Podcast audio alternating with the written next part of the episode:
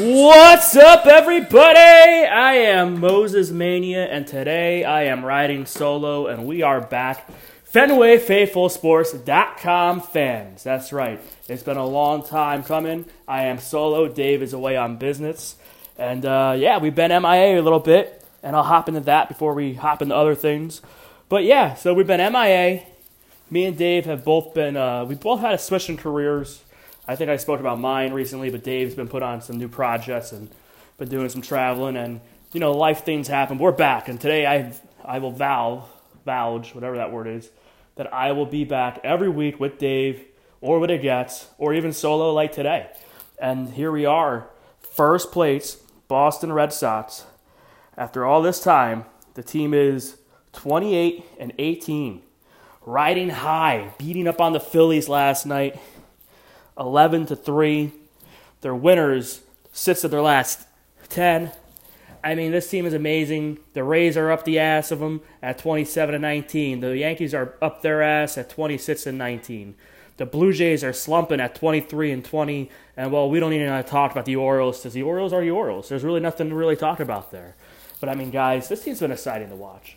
It's kind of hard doing this by myself. I feel like a nut job talking to myself here in the studio, but normally that's what I do anyway when I'm writing my articles or working on content. I'm normally by myself. So, anyway, guys, welcome back. FenwayFaithfulSports.com's podcast. It's the flagship podcast of FenwayFaithfulSports.com. And what a ride it's been. I think the last time we talked was spring training. And uh, this team has been exciting to watch the first month of the season. First 46 games of the season. Uh, is it 46? Yeah, 46. And I mean, guys, uh, let's talk about, let's just go over some of the guys who are killing it. How about Rafi Devers, Xander Bogaerts, JD Martinez? Let's talk about Verdugo. Let's talk about Barnes. These guys are leading the way, crushing the ball, doing things that, I mean, really, it's just exciting to watch. This time last year, you know, it was like, oh, what are they going to do? Verdugo's never going to be Mookie, you know, as a comparison to Mookie. But let me tell you guys something. And I say this to a lot of guys. This is barroom talk, basically. Oh, how do you feel about the Mookie deal? Oh, how do you feel about Mookie leaving the Red Sox? Well, Mookie didn't want to be a Red Sox, obviously, guys. I'll break the news to you, and I'll let you know. He didn't want to be a Red Sox. He wanted to be. He wanted to be somewhere else, and he didn't test the waters of free agency. And I love him as a player on the field, but the way he handled things was his bullshit and you know, and then we'll get on to the next top question that I did ask a lot, and that is, how do I feel about ben Benintendi? How do I feel about JBJ? Well, here's what I got to say, guys. In 18, the team was phenomenal. The whole team was phenomenal. And yeah, we got to watch a special outfield in those three guys. You know what? That was one season. You know, I watched JBJ from a low spinner all the way up, taking Ellsbury spot, struggling then, coming up, going down, coming up, coming down. And, you know, he's great. I loved them. I still love watching them play. When the Brewers are on, I watch. You know, I watch about five games of baseball a day. I have on the background in the gym when I'm training the kids, and and I always go to the Brewers to watch JBJ. But just like Brock Holt, just like Andrew Benintendi, just like Travis Shaw, you got to let these guys go. You know, obviously you got to change things up, right? And that's the way it is. Another big part of this year is the bullpen. Matt Barnes is fucking killing it. I mean, the guy has reinvented himself almost. He's throwing harder. He's controlling the strike zone. He's really lived up to the closer role, which honestly I was a little I was a little suspect on. You know, I'm a little disappointed in Ottavino this year. He's not throwing enough strikes. I feel like anytime a runner gets on first, they're to steal on him. But what can you do about that? He's still serviceable. I feel like every move Chaim Bloom made last year led into this year. And this goes back to one of the first episodes of season two that uh, you know, nothing for nothing, guys.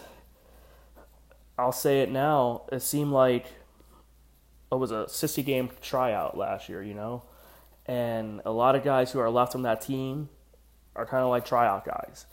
But if you look at the moves they've made, they signed Christian Vázquez to that short, long-term deal. You know, Bogaerts got his deal. I think Devers will get his deal soon. Smart things in baseball if you're a Red Sox fan. You can say, oh, get rid of this guy, get rid of that guy, whatever, whatever. If you look around the league in these long term deals that they handed out, you know, Robinson Cano, where is he at? Not good for baseball. you know, Albert Pujols is playing off off a lifeline for the Dodgers now. He got released from the from the Angels, so hopefully they give Devers a six seven year deal. They don't he don't he doesn't want one of those ten year deals, and we keep him. But I mean, guys, this team's just exciting to watch. Last night's game came out hot, and really that that's it for uh, last night's game. It's nice to see Martin Perez get some wins finally. He started off 0 2, a little shady, but nothing nothing too scary. Nothing to scare me, really. Tonight we got Nasty Nate going against Howard, who's 0 0 and an 8 ERA. You know, Nasty Nate, 4 and 2. I like this bullpen. I like this starting rotation. I like everything about it. You know, Bogaerts' hitting 345. JD hitting 409. You know, I mean, just on, on another planet. Or no, my bad. Bogaerts' hitting 345. That was JD's on base percentage. JD's hitting 335. Ats is hitting 345. Verdugo 299. Devers 281. Vázquez 264. I mean, those are the first five guys done facing in this lineup. And I'm really enjoying it. And I like all these little pieces that Chaim Bloom has, you know, in there. He has, you know, the Arroyos. He has Chavis coming up and down. Bobby Dalbec had a red hot spring training and I'm really finding it. And that's where we're at right now. Um, and let's talk about Nick Pivetta. Nick Pivetta leading the team with 50 strikeouts. He's just on another planet. The deal was amazing. He's 5 0, ERA 3.59, 47 innings pitched, 50 strikeouts. That means he's averaging a strikeout an inning. That's a great fucking category to have right there.